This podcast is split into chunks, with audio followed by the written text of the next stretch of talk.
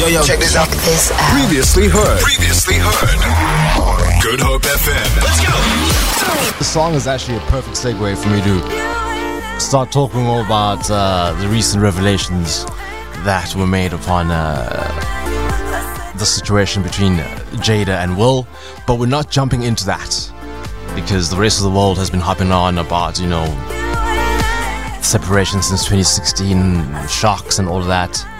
I have other things I want to focus on though with these uh, recent sort of uh, discussions, but we're not talking about that now because I need to give some shout outs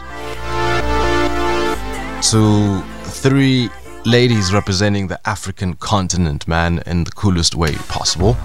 So, this is the situation. World Athletics, of course, which is the international governing body for athletics they have uh, released the nominations for Women's World Athlete of the Year award.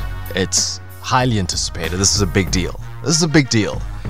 There are 11 nominees, and of the 11, three come from Africa. And I have to give them a shout out. No South Africans, unfortunately, guys. Hey, but I had to get over that. I had to get over it. It, it matters not because Africa is still being represented, man.